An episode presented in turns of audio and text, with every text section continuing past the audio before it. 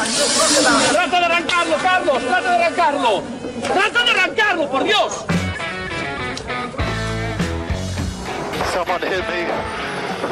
Yeah, I'm still Yeah. looking at it. Is that who I think it was? Yes.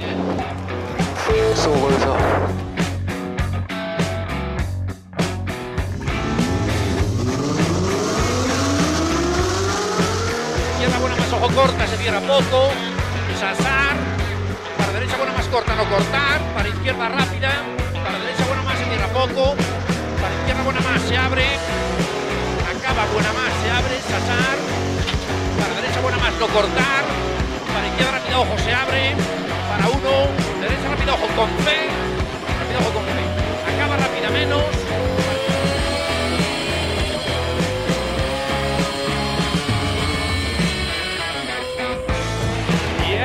It's position. Yes!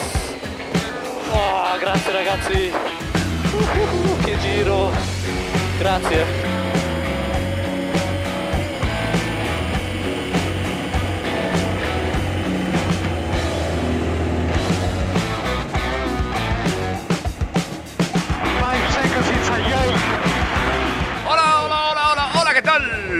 Muy buenos días, bienvenidos, bienvenidas a la sintonía del 101.6. Bienvenidos, bienvenidas a la sintonía de Turbo Track. Buenos días, buenas tardes, buenas noches. Dani Catena, ¿qué tal? ¿Cómo estamos? Feliz Navidad. Buenas tardes y feliz Navidad, David. Un sábado más, aquí estamos en la fase 1 del confinamiento, pero aún turbotraqueando desde casa. Un sábado más para darle un poquito de rugir de motor y de octanos de gasolina y amperios de electricidad a, esta tarde de sábado. Que bueno, pues si se presentaba aburrida, eh, no es eh, el caso del mundo del motor, porque tenemos un montón de cosas esta semana. O sea, de hecho, tenemos tanto contenido que en vez de daros noticias os voy a tener que dar titulares casi. Es cierto, es cierto, he visto una escaleta repleta de contenidos interesantes y eh, excitantes incluso, diría yo. Muy bien, me alegro de que el mundo del motor siga en movimiento, nunca mejor dicho. No sé si eléctricamente o combustiónmente hablando, pero ahí está, ¿eh? Todo bien, todo correcto, entonces todo ok. Pues ala, no nos alarguemos más y pasemos directamente a la, escala, a la escaleta en vez de hablar de nuestras mierdas como solíamos hacer últimamente. La verdad que eh, esto va cogiendo inercia y, y tenemos mucho, mucho contenido. Tenemos a la DGT que se está dando cuenta del cambio de comportamiento de los conductores en cuarentena. Sí, no conducir. Porsche puede... ¿Perdón? Sí, no conducir. Porsche puede tener un plan para llegar a casi todos los públicos, que no sabemos si se hará realidad. Tenemos que llamar a los fontaneros de internet otra vez. eh, vamos a dar unas cuantas filtraciones que ha habido esta semana. El BX puede volver y no, no estamos hablando de Citroën. También esta semana ha habido mucho revuelo en SEAT, no sabemos qué pasará con el Elborn, eh, con temas mecánicos, qué pasará con algunos diésel. Y bueno, también de temas mecánicos se ha hablado en Dacia que el Logan podría hibridarse y a la vez desaparecer. ¡Hala! Hago chas y desaparezco de la gama. China tiene a Tesla en el centro de la diana, cosa que también vamos a comentar. Ya hablamos en su día de que Volvo iniciaba un servicio de venta online para que la gente pudiera comprar su Volvo desde casa, aunque la ¿No verdad gustó? no, no nos gustó. Ahora le sigue Polestar, su división eh, deportiva y eléctrica, que también nos va a ofrecer comprar el coche desde casa. Y eh, para cerrar el programa vamos a hablar de algo de lo que en lo que yo me siento muy identificado y, y nuestro amigo Elon Musk, el, el CEO de Tesla, también se ha visto en, en la misma tesitura y vamos a hablar de lo difícil que es ponerle nombre a un hijo. Todo esto y mucho más, además con los últimos éxitos, porque hoy le he pedido a David que nos ponga eh, canciones que se estrenaron ayer mismo, como Enemigos de Aitana y Rake o X de Jonas Brothers y Carol G. Espero que nos haga un poquito de caso. Eh, te voy a decir más, cuando me estabas llamando, sin que yo escuchase la llamada, yo tenía puesto la de enemigos en mi sistema informático. Muy bien. Así que si quieres, y sin más dilación, te la vuelvo a poner. Venga, a ver si nos amigamos con esta canción. Vamos para allá.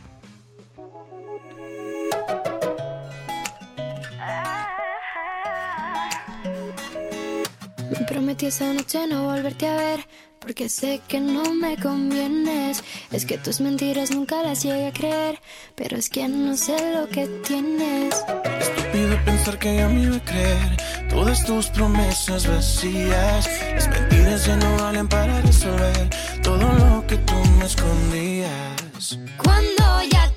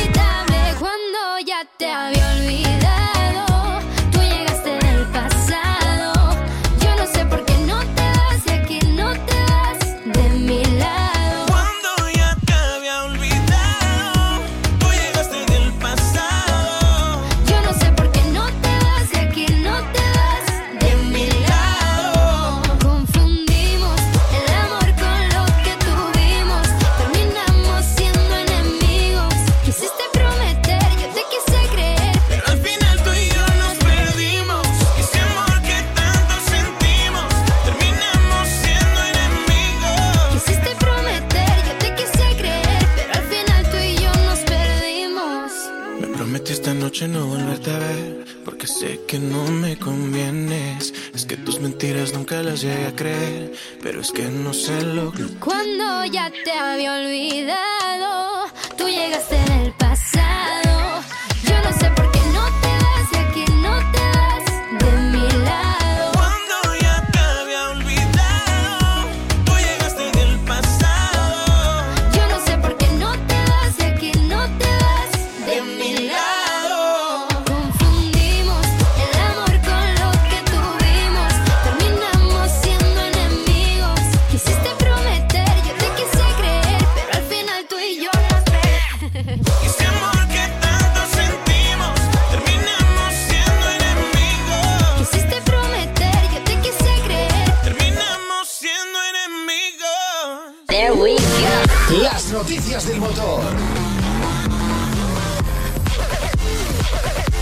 noticias del motor.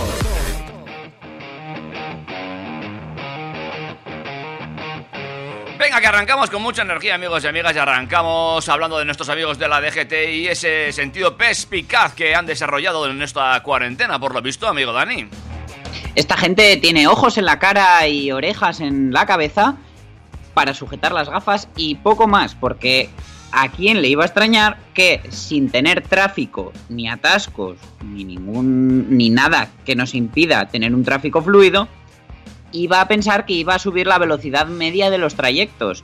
La DGT se encuentra un poquito horrorizada por lo que ellos dicen que ha sido un inesperado efecto en las carreteras españolas. Dicen que nadie podía pensar que un problema de salud pública, como una pandemia, tuviera consecuencias en la circulación de vehículos, cuando nos la han prohibido. Es cierto.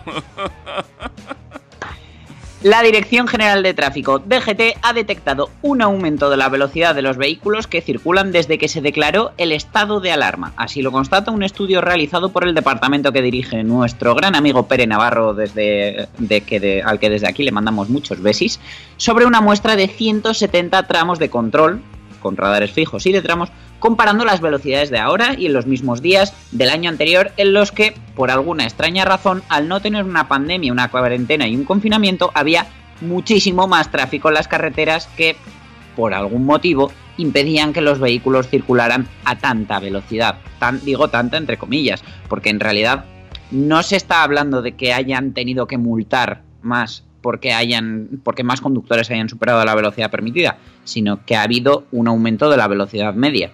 Pero vamos, es que es lo lógico, si no hay coches en la carretera y el límite es 120, puedes ir a 120, nadie te va a entorpecer el tráfico. Correcto.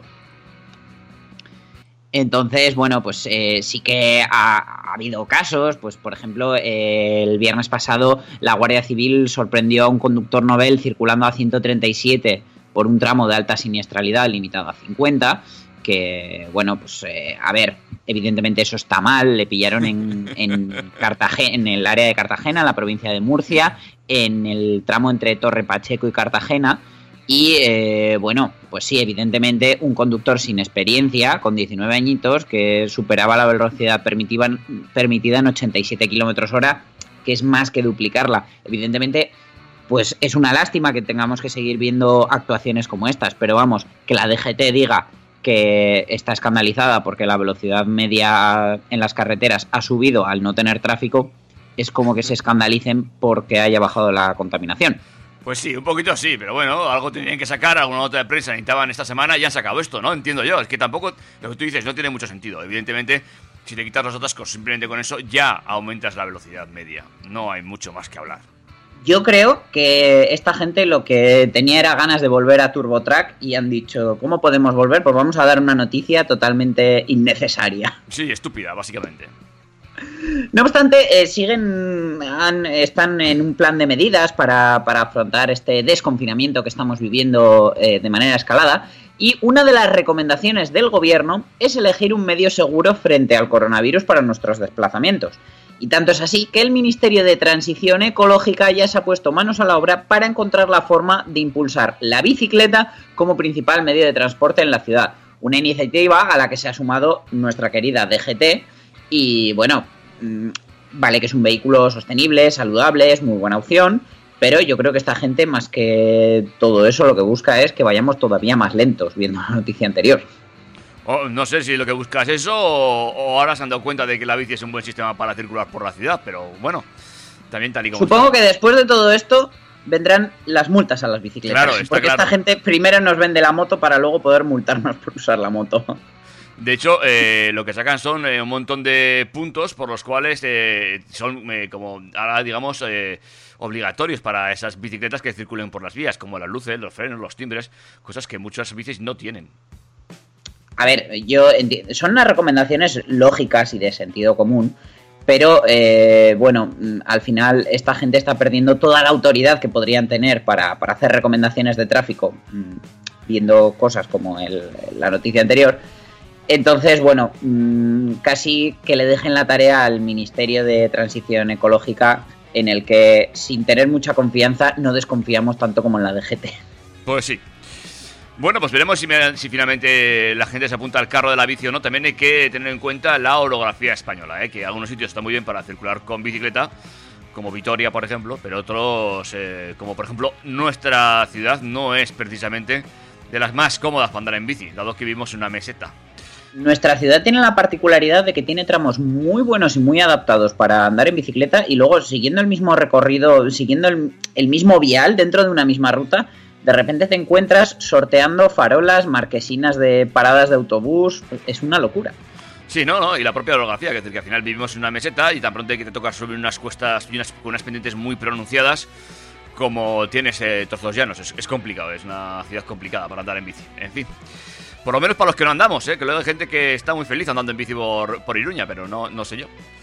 Hombre, lo que sí podían hacer es eh, impulsar también el tema de la bici eléctrica, que al final, bueno, eh, no son 100% eléctricas, quiero decir, no circulas todo el tiempo en modo eléctrico, pero sí que tienes una ayuda mm, similar a la de los coches híbridos para que pues eh, ese tema de la orografía sea un poquito menos malo, que no tengas por qué llegar al trabajo sudado, eh, ayuda bastante y bueno, pues me parece que es un muy buen medio de transporte, una solución de movilidad óptima para, para trayectos de menos de 10 kilómetros, pero claro, mmm, igual tiene que recibir un poquito de apoyo y así también, pues bueno, impulsamos un poquito la economía y hacemos que gire la rueda, que es lo que hace falta. Ya están prometiendo muchos planes de, de renovación del parque automovilístico, por otra parte, y bueno, yo desde aquí, desde TurboTrack, solo les pedimos que por favor se den prisa si realmente van a hacer algo, mucho o poco lo que vayan a hacer, que lo hagan ya, porque lo único que están consiguiendo, prometiendo cosas que todavía no se, no se llevan a cabo, es frenar el mercado y que la gente se lo piense dos veces antes de, comprar un coche, una moto, un lo que sea, esperando unas ayudas que nunca llegan. Cierto es, pues veremos cómo acaba este panorama en cuanto a las ayudas y también en cuanto al tema de la bici, la bici eléctrica, que como tú bien dices sería una buena alternativa. Seguimos adelante. Pues sí, David. Y, y- y desde la bici de ir lentos nos podemos trasladar hasta Porsche, donde eh, en este año 2020 los de Stuttgart tienen la dura misión de decidir qué van a hacer con la gama del 718, el Cayman, si mantenerlos como modelos de combustión o transformarlos en eléctricos. eh, desde luego, eh, transformando el- la gama en eléctrico ganaría algunos adeptos y perdería muchísimos puristas, mejoraría sus cifras de emisiones de CO2, por supuesto, pero encarecería la gama. Eh, este tema de encarecer la gama puede que lo intenten solventar lanzando un modelo por debajo de, de estos 718 del Caimán. Entonces, bueno, eh, la idea es crear un, un modelo similar al, al clásico 914 o a los antiguos 944 que se, se vendieron hace muchos años con base y plataforma de Audi. Un modelo que, pues bueno, mm, les costaría muy poquito desarrollar utilizando probablemente la plataforma MQB de- del grupo Volkswagen, pudiendo hacer un coche sobre la base de un Golf GTI, un Cupra León, un Octavia RS y V, pero con formato Porsche, de manera que eh, pudieran tener un coche que saliera desde los 40.000 euros, una cosa así, con una potencia de entre 200 y 300 caballos, que sería muy muy interesante para todo aquel público que a día de hoy quiere acceder a un Porsche, pero para tenerlo mínimamente equipado tiene que desembolsar 60.000 euros que puede que no tenga. ¿Conseguiría esta estrategia de Porsche hacer que en el garaje de David Zufía hubiera uno? Eh, ya sabes que no. Antes te compras una bici eléctrica. Eh, Sí, mira, es cierto es. Bueno, es que no soy muy bicicletero tampoco, ¿eh? Pero... Bueno, otro coche me compraría antes. ¿Y quieres que cerremos bloque con la fontanería? Eh, Vamos a contar ya todas esas eh, cosas que se han ido filtrando. Bueno, por lo menos vamos a contar la primera y dejamos la siguiente para después. Y es que, eh, como ya hemos dicho, tenemos que llamar nuevamente a los fontaneros de Internet porque se está filtrando mucha información. En este caso vamos a empezar hablando de, una noticia que nos han traído los amigos de Coche Espías, como siempre, están al pie del cañón, es increíble cómo, cómo puede esta gente enterarse de, de las cosas antes de que pasen. Y es que el restyling del Suzuki Swift se ha escapado gracias a la filtración de su catálogo. De su catálogo, pero vamos, en versión impresa. Ya, muy, Y- muy fuerte eso, ¿eh?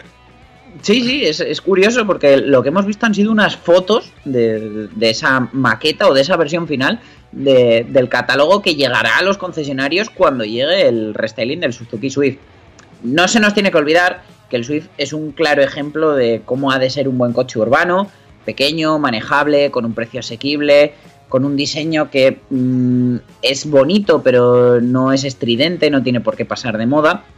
Y por desgracia en Europa no tiene el mercado que debería, porque desde luego mucha gente no se lo compra por desconocimiento, otros muchos no se lo compran por tamaño, y resulta que al final gente, la gente se compra un coche que a lo mejor no cumple tanto las funciones como coche urbano como lo podría hacer el Suzuki Swift, simplemente por el tema del desconocimiento o el miedo al tamaño. Eh, esta quinta generación del Swift llegó al mundo a finales de 2016 y en estos casi cuatro años a la venta ha visto cómo se han renovado gran parte de sus rivales, por no decir todo. A él no le ha quedado más remedio que dar el paso y la marca nipona ha presentado hace poco las eh, versiones Sport Series 2 y se dejaron en el tintero el resto de la gama. Ahora una inoportuna filtración de un catálogo para su país natal, un catálogo en versión japonesa, ha dado al traste con la sorpresa en la que hemos visto todas las versiones que se van a vender en Japón, de las que desde luego probablemente todas no lleguen a Europa, pero sí una gran parte. Hemos podido ver en esas fotos que no se va a realizar un cambio muy profundo, sino que se van a centrar en detalles que, que cambian su aspecto general, pero no, no radicalmente su diseño. Lo hacen un poquito más deportivo, ¿no? Más... Más sí, divertido. la verdad que el frontal con esas dos parrillas y el paragolpes nuevo, eh, que van a ser combinables. Va a haber versión Sport, por supuesto. eh, parece que llegan nuevas versiones micro hibridadas que, que otorgarían al coche la pegatina a Eco. De hecho, la versión Sport del Swift es un deportivo que a mí me gusta mucho porque cumple con lo que tiene que ser un coche deportivo. eh, no tiene que ser exageradamente potente, pero sí que tiene que tener un tamaño y un peso que permita que sea muy, muy divertido. Y, y es lo que consiguen con el Swift Sport. Eh, desde luego, el- las versiones microhíbridas son las que mandan en esta nueva gama del restyling. Y eh, por lo menos en Japón se combinan con cuatro acabados. Y la gama para Europa pues debería traer el, el 1200 microhíbrido de 90 caballos que monta el actual. Y como no, el 1400 microhíbrido con turbo de la versión Sport. Muy bien, oye, pues me gusta, me gusta. Además, el Swiss, como, dices, es un coche que es muy urbano y que siempre tiene, tiene algo ese coche. A mí, bueno, sabes que los coches pequeñitos siempre me han gustado y el Swiss está en mi, en mi radar, por decirlo así. Veremos si, como tú dices, llega a Europa y en qué versiones y en qué precios también. Habrá que fijarse. Interesante. Pues sí, sin duda. Vamos pues a por ese segundo tema que me habías pedido, ¿te parece? Por favor, Y sí. ponnos esa X en nuestra declaración de intenciones. sí.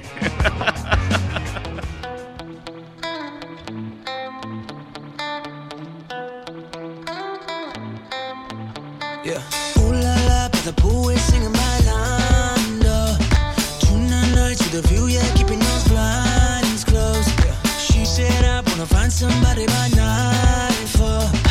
Ooh na na, could it be her, baby? I like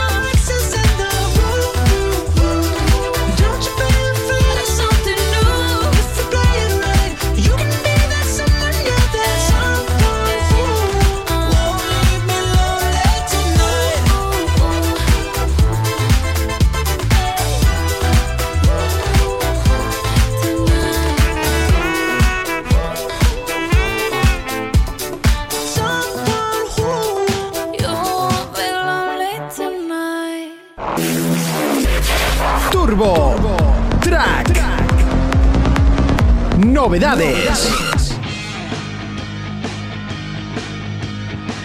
Seguimos avanzando a toda, no- a toda velocidad y a toda novedad en este Turbo Track, en esta edición que no hemos dicho, por cierto, 30 y... 3. Eh, XXX, palito, palito, palito. Eh, hay que ver, David. 33 capítulos ya de esta segunda temporada. O sea, se me han pasado volando. Sí, sí, sí, no queda nada. Además es que, bueno, bueno. Vamos, vamos rápido, vamos muy rápido. Por cierto, info arroba turbotrack.es es nuestro correo electrógeno. Y la Arroba TurboTrack FM es nuestra cuenta de Instagram. Y también nos puedes buscar en Facebook eh, con ese mismo nombre, TurboTrack. Separado y TRAK. Eh, los eh, podcasts colgados en ebooks, en Spotify, en AirDix, o sea, donde queráis podéis encontrarlos, ¿eh? Lo tenemos todo, desde luego. Si no nos seguís, si no nos escucháis, es porque no nos queréis. Exactamente, no, no hay más. Y nos sentiríamos tristes. A los que sí queremos y con los que no nos sentimos tristes es con los chicos de Volkswagen que por fin han dejado verse paseando, aunque de manera un poquito camuflada, al Golf Variant de octava generación. Ya era hora de que viéramos la carrocería familiar del compacto alemán, porque desde luego, aun habiéndose presentado su versión de 5 puertas, llevar tanto tiempo en fase de desarrollo, hemos visto las versiones deportivas GTI, GTD, GTE, GT, todo. Hemos visto incluso a los R rodando por el maravilloso trazado de Nürburgring y no habíamos visto la versión culona del Golf. que ver, es- esa versión Kardashian que, que tanto nos gusta a los que necesitamos esa capacidad de carga y no queremos sucumbir ni a un monovolumen ni a un sube bordillos. Y bueno, hemos visto las fotos, eh, como siempre, a través de coches espías, eh, se han filtrado desde la propia Alemania. Y aunque se trata de un modelo completamente nuevo, se aprecia más una evolución de, de la silueta comparando con el modelo que todavía se encuentra a la venta. Vamos, que básicamente el lateralmente, por ejemplo, el cambio mayor que encontramos es el menor tamaño de la ventanilla fija del pilar C, de la que va detrás de la puerta trasera. Y esa caída que le han cambiado y tiene una es, tiene una tiende más a- hacia lo horizontal y, y hace una forma un poquito más de shooting break por llamarlo de alguna manera eh, coge un poco esa línea más dinámica que tienen actualmente pues eso eh, los, los León de cuarta generación los Kia Proceed que son preciosos los CLA shooting break de Mercedes y bueno, esta vista trasera del familiar sigue la, esa tónica de diseño. Y aunque el camuflaje de los pilotos nos intenta engañar y nos, nos quiere hacer parecer más a la versión anterior, desde luego lo que nos deja ver por debajo de esas pegatinas es que va a llevar unos pilotos prácticamente idénticos a los de la versión de cinco puertas. Se aprecia más ancho por esa nueva caída de, la trasera, pero desde luego las medidas no cambian respecto al, al cinco puertas en cuanto a anchura y distancia de ejes. Y lo que sí gana respecto a la séptima generación es una boca de carga más grande. ¿eh? Realmente es la única parte de todo el coche que todavía que más han camuflado porque es la que más sorpresa esconde. Y como era de esperar, pues va a llevar la misma gama de mecánicas que, el modelo del que parte, que el Golf de octava generación con cinco puertas, con motores de gasolina y diésel, versiones microhíbridas, versión híbrida enchufable GTE, que va a ayudar a reducir las emisiones y eh, al tener la carrocería Variant pues va a amortiguar un poco la pérdida de maletero que sufre el 5 puertas y bueno, lo que esperamos ya a estas alturas del desarrollo del coche es que sea presentado y puesto a la venta este otoño, entregando unidades ya a primeros de 2021, si la crisis actual lo permite. Habrá que verlo, habrá que verlo. Eh, bueno, pues eh, esperas mucho de este Golf Variant. Bueno, al final eh, esta gente, ya sabes, lo cambian todo para que nada, nada cambie, si algo funciona no lo tocan y bueno, pues eh, espero una buena dinámica de marcha como, como tiene el Golf de octava generación y vamos, lo único que falta por ver son los datos oficiales de maletero, cómo han aprovechado los huecos laterales y demás, porque desde luego en cuanto a salpicaderos, sistemas de asistencia, eh, es que es todo exactamente igual que un Golf. A mí quito no me termina de convencer, fíjate. Mm. es que tú cuando lo- los ves camuflados mm, no tienes imaginación para, para intentar ver lo que hay debajo. Luego te sorprenden, que, que está guay, porque tú te llevas más sorpresa y te emocionas más cuando los ves ya descamuflados. Puede ser, puede ser, puede ser eso, oye. ¿Quién Eso te pasará cuando veas a la gente después del desconfinamiento. Te, te va a parecer todo el mundo más guapo. Venga, vamos a por más cosas, Dani. Vuelve el BX, eh, o eso puede parecer, y como hemos dicho al principio del programa, no estamos hablando de Citroën, del- de la mítica berlina BX que se vendió a finales de los 80, sino de un modelo de acceso a la gama sub de Lexus eh, a priori basado en la plataforma del Toyota Yaris Cross del que hablamos hace un par de semanas. El sub más pequeño de la marca japonesa, que sería el Yaris Cross, daría, versión a, daría paso a esta versión lujosa dentro de su marca de lujo Lexus y podría eh, estar basado absolutamente en todo, tanto en mecánicas y todo con el Yaris Cross y podría estar a la venta en el año 2023, que teniendo todo prácticamente desarrollado, a mí me parece que igual deberían agilizarlo un poquito Mm. para tenerlo antes. Entre otras cosas porque es, como ya hemos dicho, un segmento que crece un montón y, muchos fieles a los compactos, que antes eran los coches más vendidos sin duda, ahora se están pasando a, a este segmento que dentro de un precio parecido y, una longitud también parecida a los compactos, nos da esa polivalencia que da la altura y el espacio interior que genera este tipo de coches, además del atractivo que generan. Cierto, cierto es. Que... Viendo los precios que se manejan en Lexus y más o menos cómo podría salir el Yaris Cross, podríamos intuir que es- estaría entre 25 y 30 mil euros, que no es una factura barata, ni mucho menos, para un coche de unos 4 metros 20 y 116 caballos con una única mecánica híbrida, pero mm, desde luego esperamos que los, los acabados interiores y las opciones de personalización, como siempre pasa en Lexus, estén a la altura, así como el- la atención tanto en ventas como en postventa de la marca, que es una de, de sus señas de diferenciación, que si te vas a comprar un coche de supuesto lujo, te traten como Pues, de lujo. merece. Efectivamente. Y una de las cosas que hacen que te traten como, como tal es la garantía. Y es que para el Lexus UX 300e, para el primer 100% eléctrico de la, de la marca de lujo de Toyota, van a ofrecer una garantía de 10 años o un millón de kilómetros para la batería, que es la parte más sensible o que más dudas nos puede generar en un coche eléctrico. Es una barbaridad eso, ¿eh? Es una... Bueno, es una apuesta 100% por su, por su tecnología. Sin duda, porque comprarse un coche eléctrico a día de hoy mm, requiere valorar muchos aspectos. Eh, por un lado está que son más caros que una versión térmica, con una autonomía y unas infraestructuras a día de hoy limitadas, aunque yo siempre sostengo que suficientes, porque tenemos una red de cargadores que no es la que soñaríamos, pero nos permite hacer viajes largos. Eh, desde luego lo más lógico es mm, poner un punto de carga en casa. Tiene muchas ventajas, además del coste y de dejar de depender de un mantenimiento. Es no contaminar, es tener una etiqueta cero de la DGT, es el agrado de uso, es el comportamiento. Un coche eléctrico es súper ágil de conducir porque tiene el peso donde lo tiene que tener, entrega la fuerza desde cero. Y por eso mismo eh, todo el tema de las baterías son lo que más dudas nos puede generar. Y Lexus mm, ha terminado de un plumazo con esos, tumor- esos tumores, no, perdón, temores con las garantías que prometen para este primer modelo 100% a pilas, el UX 300e, una garantía de 10 años o un millón de kilómetros, lo que antes se cumpla. Están cubiertos todos los defectos funcionales y cualquier degradación de la capacidad por debajo del 70%. Es decir, si llegas a ese millón de kilómetros o, o a esos 10 años con un 75% de capacidad de la batería, no te la reemplazarán. Pero si llegas con un 68%, te pondrán una batería nueva y esto en un coche eléctrico es prácticamente como volver a estrenarlo.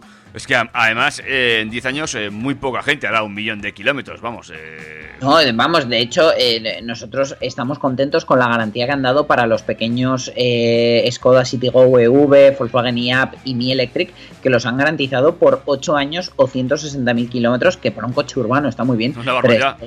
ese millón de kilómetros, o sea, yo creo que va directo a por el sector del taxi, a por el del VTC y a vehículos empresariales que recorren muchos, muchos kilómetros. Sí, a, y a darte una seguridad, a decirte que esto no, no vas a tener que cambiarlo cada dos años como, como un teléfono móvil, ni mucho menos, sino que te va a durar, porque la vida de un coche estimada es de 7 años, o sea que, bueno, te garantizas prácticamente la longevidad del coche con esa misma batería. Eh, pues, ¿qué más quieres, no? A mí, yo ya me estoy imaginando la situación de un cliente en el concesionario Lexus diciendo, no, es que me está dando el coche problemas de batería. ¿Y ¿Cuántos kilómetros tiene? Eh, un millón dos mil. Vaya, se ha pasado. En fin, eh, Pero bueno, desde luego, si le has hecho un millón de kilómetros a un coche eléctrico, está requete triquititi amortizado. ¿vale? Esa batería de ion litio con 288 celdas, con una capacidad de 54,3 kilovatios hora, refrigerada por aire y con calefactores para poder eh, establecer la temperatura óptima de carga a pleno rendimiento, como hacen, por ejemplo, los Tesla Model 3 también, eh, es que me parece una barbaridad. O sea, desde luego, ole por Toyota y por Lexus, porque desde luego esto es dar un voto de confianza al consumidor a la hora de, de poder comprarse un coche eléctrico. Un coche eléctrico que por otra parte mm, no va a costar menos de 45.000 euros, con lo cual, pues bueno, es de entender que, que también quieran dar esta seguridad. Bueno, pues lo tenemos en cuenta, es el Lexus eh, el UX300 eh, y esa garantía que prometen los chicos de Lexus de un millón de kilómetros, 10 años, madre mía. Ni a mí me dura tanto un coche, por Dios. Pues fíjate, y hablando de eléctricos, esta semana ha habido muchísimo, pero muchísimo, muchísimo revuelo con SEAT, ya que muchos medios, por no decir la gran mayoría, han hecho viral la noticia de que SEAT podría no contar finalmente con el Elborn entre su gama y dejar que se lo quede Cupra al 100%. vaya, vaya, vaya. ¿Cómo se está ¿A ti qué poniendo? te parece esta maniobra?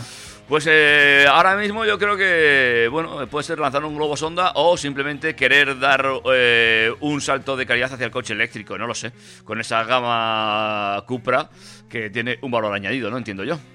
Pues mira, eh, la historia es que la noticia se ha hecho viral, está en boca de todos, pero la realidad es que SEAT no ha confirmado absolutamente nada. Nosotros, eh, gracias a fuentes internas, entre, otras, entre otros medios, hemos hablado con SEAT Fans Club, eh, con su administrador, que también eh, tiene una posición estratégica dentro de la marca y de Cupra. Y hemos sabido que SEAT ha aplazado el lanzamiento del Elborn que se iba a realizar en, el último trimestre de este año. Han dicho que hasta 2021 no, no van a poder tener el Elborn en la carretera, pues entre otras cosas por, por el parón de esta crisis sanitaria que, estamos teniendo, pero no han dicho que no lo vayan a tener.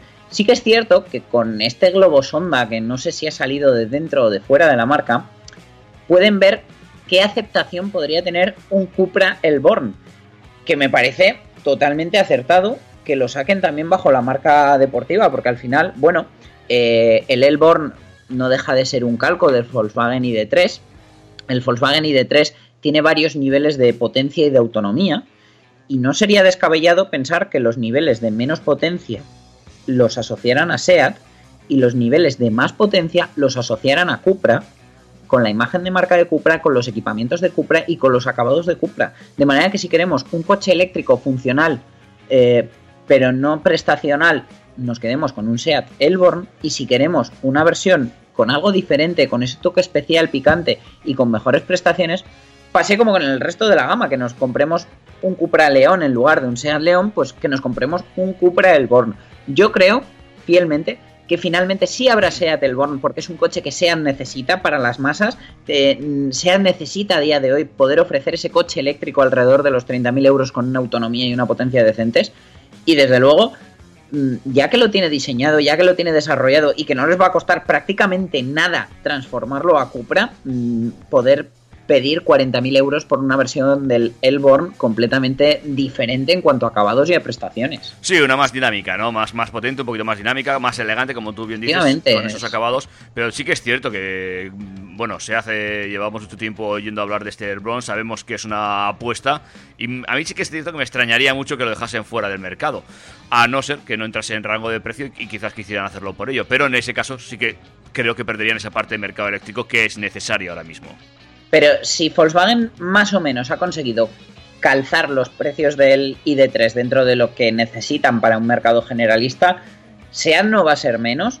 Y, creo que, bueno, pues que evidentemente puede ser que un Elborn muy equipado, con mucha potencia, de 40.000 euros, mmm, no sea lógico.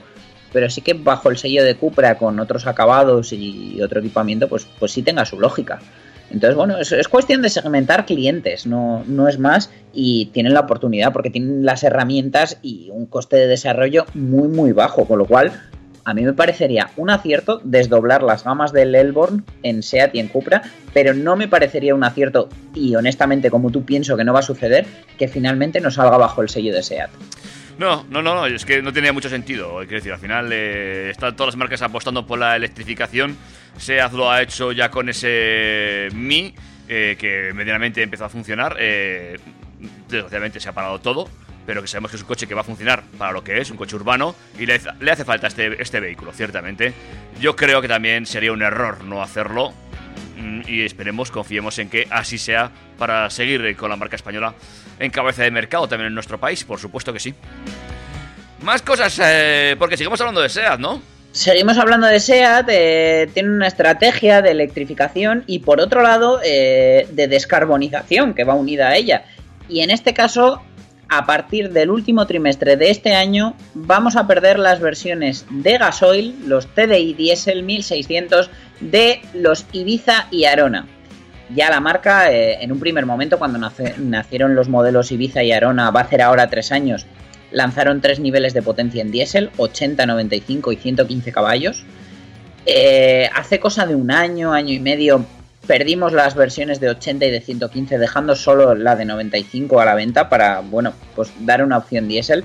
Pero ante el bajo porcentaje de ventas de esta versión diésel, han decidido quitarlo y, y dejar solo versiones de gasolina para el, para el Ibiza y el Arona que son al final los que les están saliendo rentables porque es lo que está lo que se está vendiendo. Sí que es cierto que las versiones gasolina se van a actualizar, eh, las versiones 1000 TSI van a reajustarse con potencias de 90 y 110 caballos, básicamente van a ser los mismos bloques de ahora pero con alguna actualización.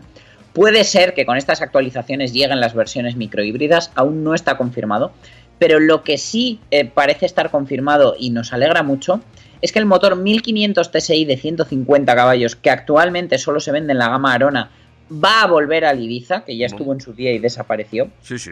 Y lo que es mejor para mí, eh, parece que va a volver para los dos modelos con una versión con el número correcto de pedales. Es decir, dos. Va a volver en versión DSG con, eh, con ese cambio maravilloso de 7 velocidades. Se va a seguir manteniendo el manual para quien lo quiera manual, pero desde luego esas versiones un poco más prestacionales para Ibiza y Arona con 150 caballos y una caja como es la de doble embrague de, de 7 velocidades DSG es para mí lo que le faltaba a la gama para ser redondo sin entrar en el tema de que evidentemente y volviendo a lo que está pasando con el Elborn creo que a todos nos gustaría tener un Cupra Ibiza y un Cupra Arona entre las filas para, para poder optar a versiones más prestacionales, sobre todo viendo lo bien que les ha funcionado a Volkswagen el, el Polo GTI, que es del que partiría el, el Cupra Ibiza. Me parece una idea acertada lo de sacar un Ibiza 1.5 150. eh, una bomba de coche, eh, un coche que va a ser muy, muy, muy divertido. Que ya Es lo que- era. El- volvemos a lo que hablábamos del Suzuki Swift. Se ha perdido un poco la esencia de coche deportivo, más pequeño, no tan potente, pero con una potencia suficiente para mover ese peso y esas dimensiones y que nos haga disfrutar. Y creo que el Ibiza 150 caballos puede ser, vamos, uno de los coches más dinámicos del segmento, con un consumo totalmente razonable, pero que nos puede sacar más de una sonrisa entre curvas. Ujú.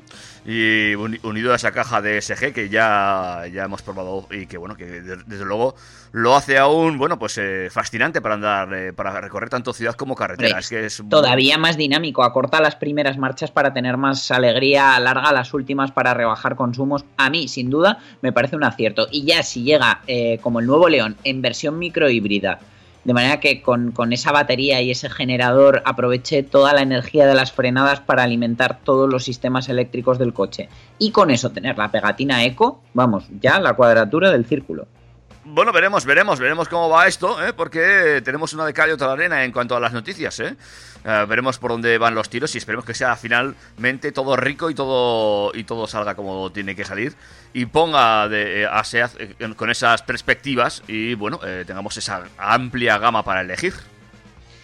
Y de gamas también hablamos con Dacia, porque cuando Dacia llegó al mercado español con fuerza, allá por el año 2006-2007, eh, todos recordamos que el primer modelo que lanzaron fue el Logan y se vendieron muchísimos Logan. Una berlina pequeñita con mucho maletero, muy barata, que a día de hoy se sigue comercializando en la versión actual, pero eh, desde luego se ha visto totalmente eclipsada por los Duster, por aquello de la fiebre sub, y por el Sandero, porque Europa, por lo menos la, parte oriental, es un mercado mucho más de, de compactos y de, y de carrocerías familiares que de berlinas.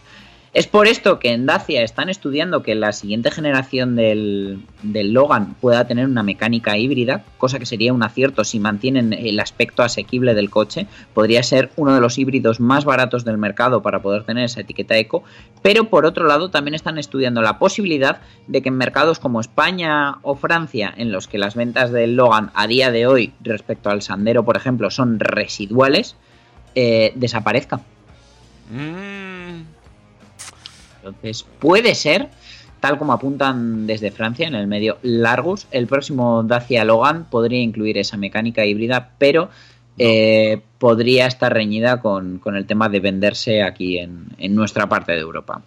Es cierto, ¿eh? cuando ves un Logan, eh, a mí se me abre la mente y me, me trae recuerdos de, de antaño. ¿eh? Es un coche que, bueno, que, que ya no, no tiene tirón, como tú bien dices.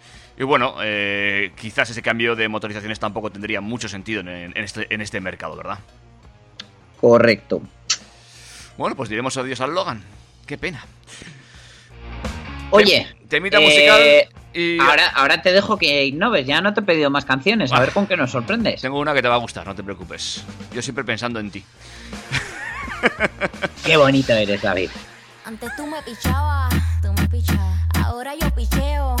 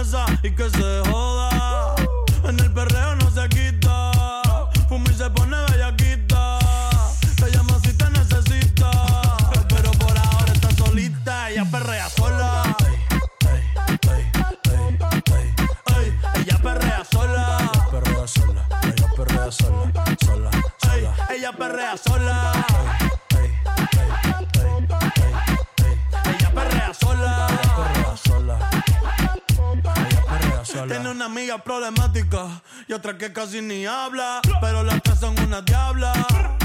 Y ahí se puso mini falta. Los Phillies en la Louis Vuitton los guarda. Y me dice papi. Estoy en dura como Nati. Borracha y loca, a ella no le importa.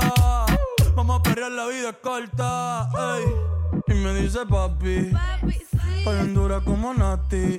Después de las 12 no se comporta. Vamos a perrear, la vida es corta. Antes tú me pichabas, Ahora yo picheo. Mm, Antes tú no querías. no cuando yo dije querías. eso? Ahora yo no quiero. Pero, pero, No. Antes tú me pichabas. Ahora yo picheo. yo nunca te he pichado, mami. Antes tú no querías. Ahora yo no quiero. No. Tranqui, yo perreo sola.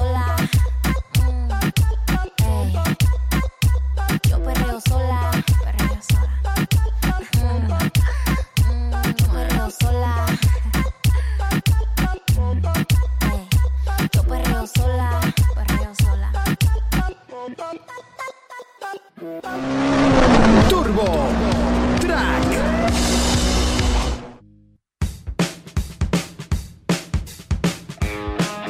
Vuelve, vuelve, vuelve a la silla, Dani, deja de perrear. Vuelve a la silla, venga. Eh, es que me pones unos temazos. Ay, estoy con ganas de fiesta, se me nota, ¿no? Tanto día confinado, pues ya hasta a mí me empieza a gustar el perreo. Es, es una cosa, David, o sea, uf, madre mía. Es que no sabes lo, que he hecho de menos algunas cosas de, de- manera física y eso que, estamos supliendo online muchas cosas y nos estamos sorprendiendo todos. Y hoy, como buen sábado que es, por supuesto, eh, no faltará música en mi Spotify, aunque tenga que ser con, con auriculares y mi copita de ginebra. Muy bien, ponle buenos bloques de hielo a eso. Y cuéntame, porque China, bueno, eh, aparte de lanzar virus al mercado, parece que está lanzando buenos coches, queriendo pillar eh, a los americanos de Tesla, pero bien además, ¿no?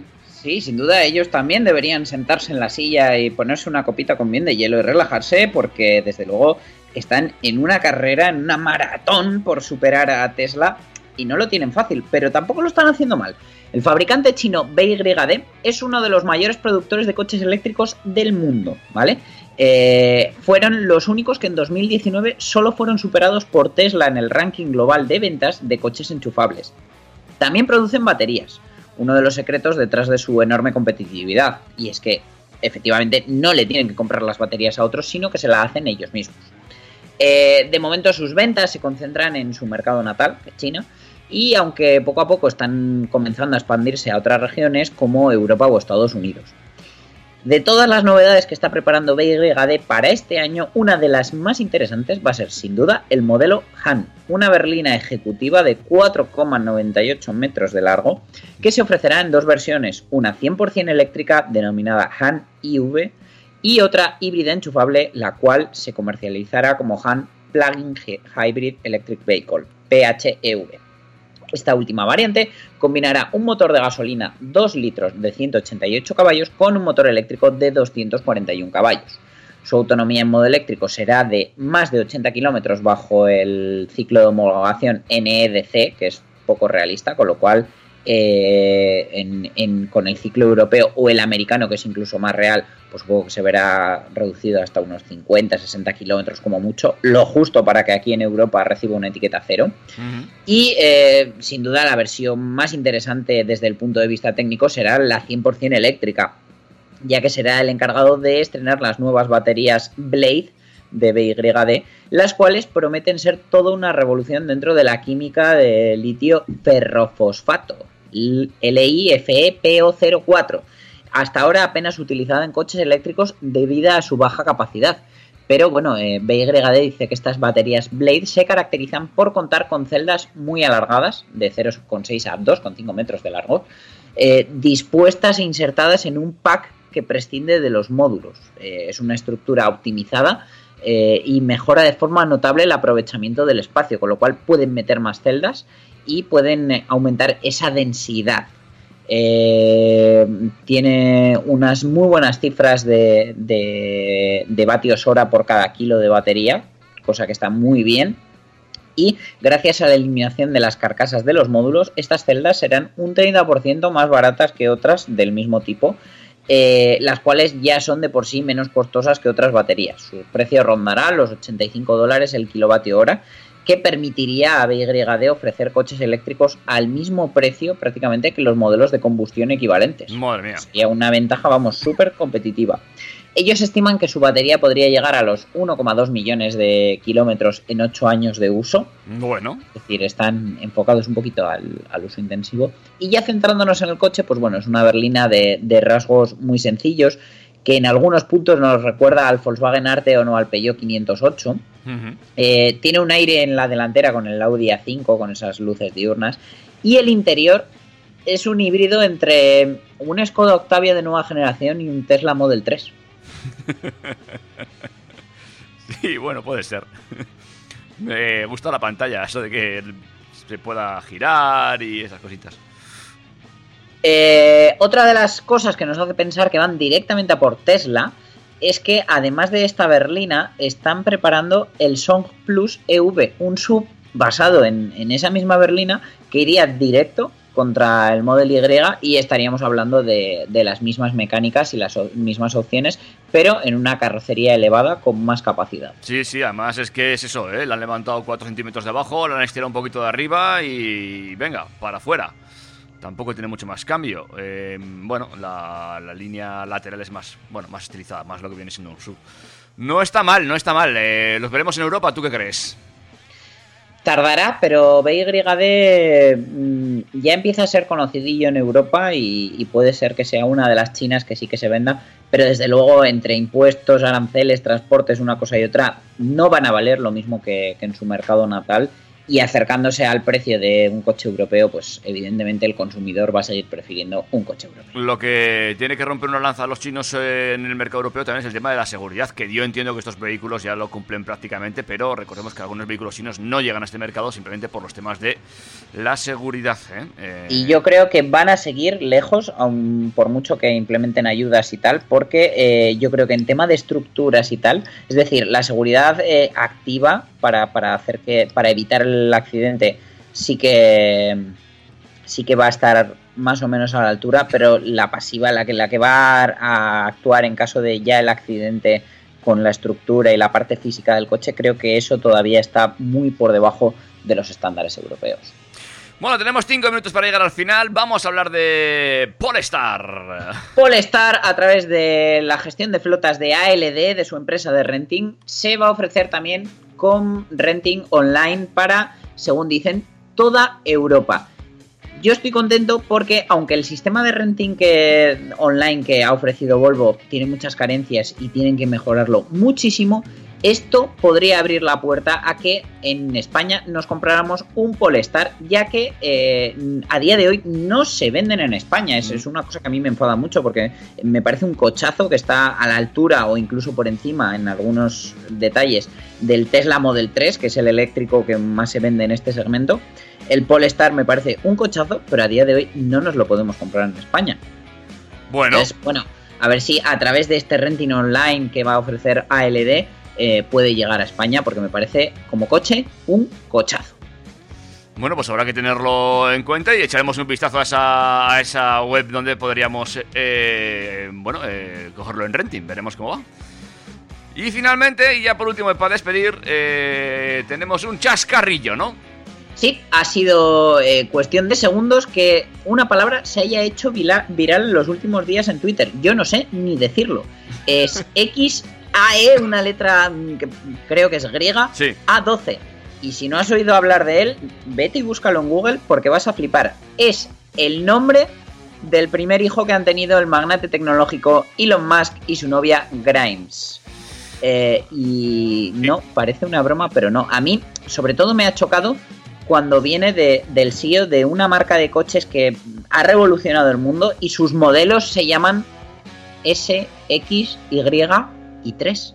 Y llega y le pone al niño una combinación más complicada. Pero será un mensaje codificado como apuestan algunos o será uno real. Porque imagínate para, para, para escribirlo en el colegio. Eh, bu- bueno, desde luego, empezando el nombre por X, va a estar de los últimos de, de la lista, salvo que ordenen por apellido, que entonces no se va a librar de la M de Musk. Mm, bueno, eh, XAEA12 es el nuevo modelo de Elon Musk. Y lo más, la verdad que, pues bueno, ha, tar- ha tardado menos de lo habitual en lanzarse al mercado, pero es una versión tan, tan, tan exclusiva que solo hay una unidad. En fin, eh, con esto nos despedimos, Dani. Nos despedimos, eh, recordaros a todos que nos podéis escuchar en podcast. Muchas gracias si nos habéis escuchado en directo a través de trackfm.com o del 101.6 de la FM en Pamplona. Recordad que somos Track FM, que llevamos desde el 87 en las ondas y echadle un ojo a nuestra página web que vais a ver información muy interesante e incluso vais a poder haceros socio amigos nuestros. Exactamente, ahí está, ¿eh? esa campaña que hemos lanzado para eh, echarnos una manita en este bache y seguir adelante con muchos otros otros treinta y tantos años más, si a ser posible. Los que vengan, David, y por favor, que sea contigo aquí hablando de coches. Claro que sí. Dani, un placer. Nos oímos, David. Hasta la semana que viene. Feliz sábado. Chao, chao. Adiós. Adiós.